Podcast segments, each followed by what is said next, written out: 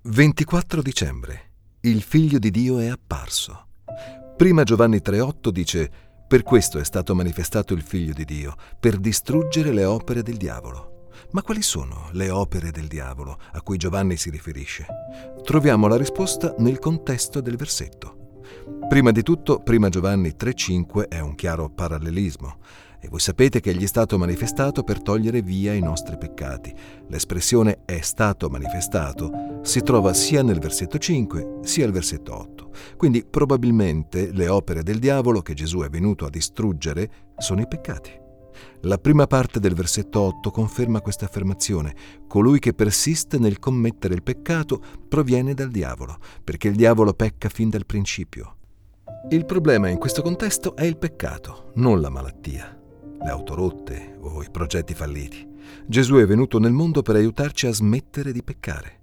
Lo vediamo ancora più chiaramente quando mettiamo insieme questa verità a quella di prima Giovanni 2.1. Figlioletti miei, vi scrivo queste cose affinché non pecchiate. Questo è uno dei grandi scopi del Natale, uno dei grandi scopi dell'incarnazione. Prima Giovanni 3.8.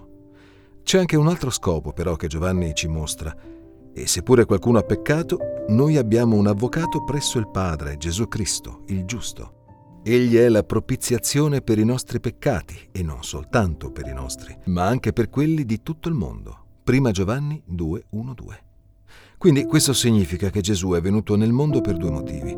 È venuto in modo che potessimo smettere di peccare, cioè è venuto a distruggere le opere del diavolo, prima Giovanni 3.8 ed è venuto per morire in modo che ci fosse una propiziazione per i nostri peccati quando pecchiamo. È venuto per essere il sacrificio sostitutivo che soddisfa l'ira di Dio per i nostri peccati. Il risultato di questo secondo scopo non è soppiantare il primo. Lo scopo del perdono non è quello di consentire il peccato. Lo scopo della morte di Cristo per i nostri peccati non è quello di farci rilassare nella nostra battaglia contro il peccato, Piuttosto il risultato di questi due scopi del Natale è che il pagamento fatto una volta per tutti i nostri peccati ci dà la libertà e il potere per combattere il peccato non come dei legalisti, cercando di guadagnarci la nostra salvezza, e nemmeno come dei paurosi, temendo di perdere la nostra salvezza, ma come vincitori, lanciandoci con fiducia e gioia nella battaglia contro il peccato, anche se ci dovesse costare la vita. Questa meditazione è tratta dal libro La buona notizia di una grande gioia di John Piper, edito da Coram Deo.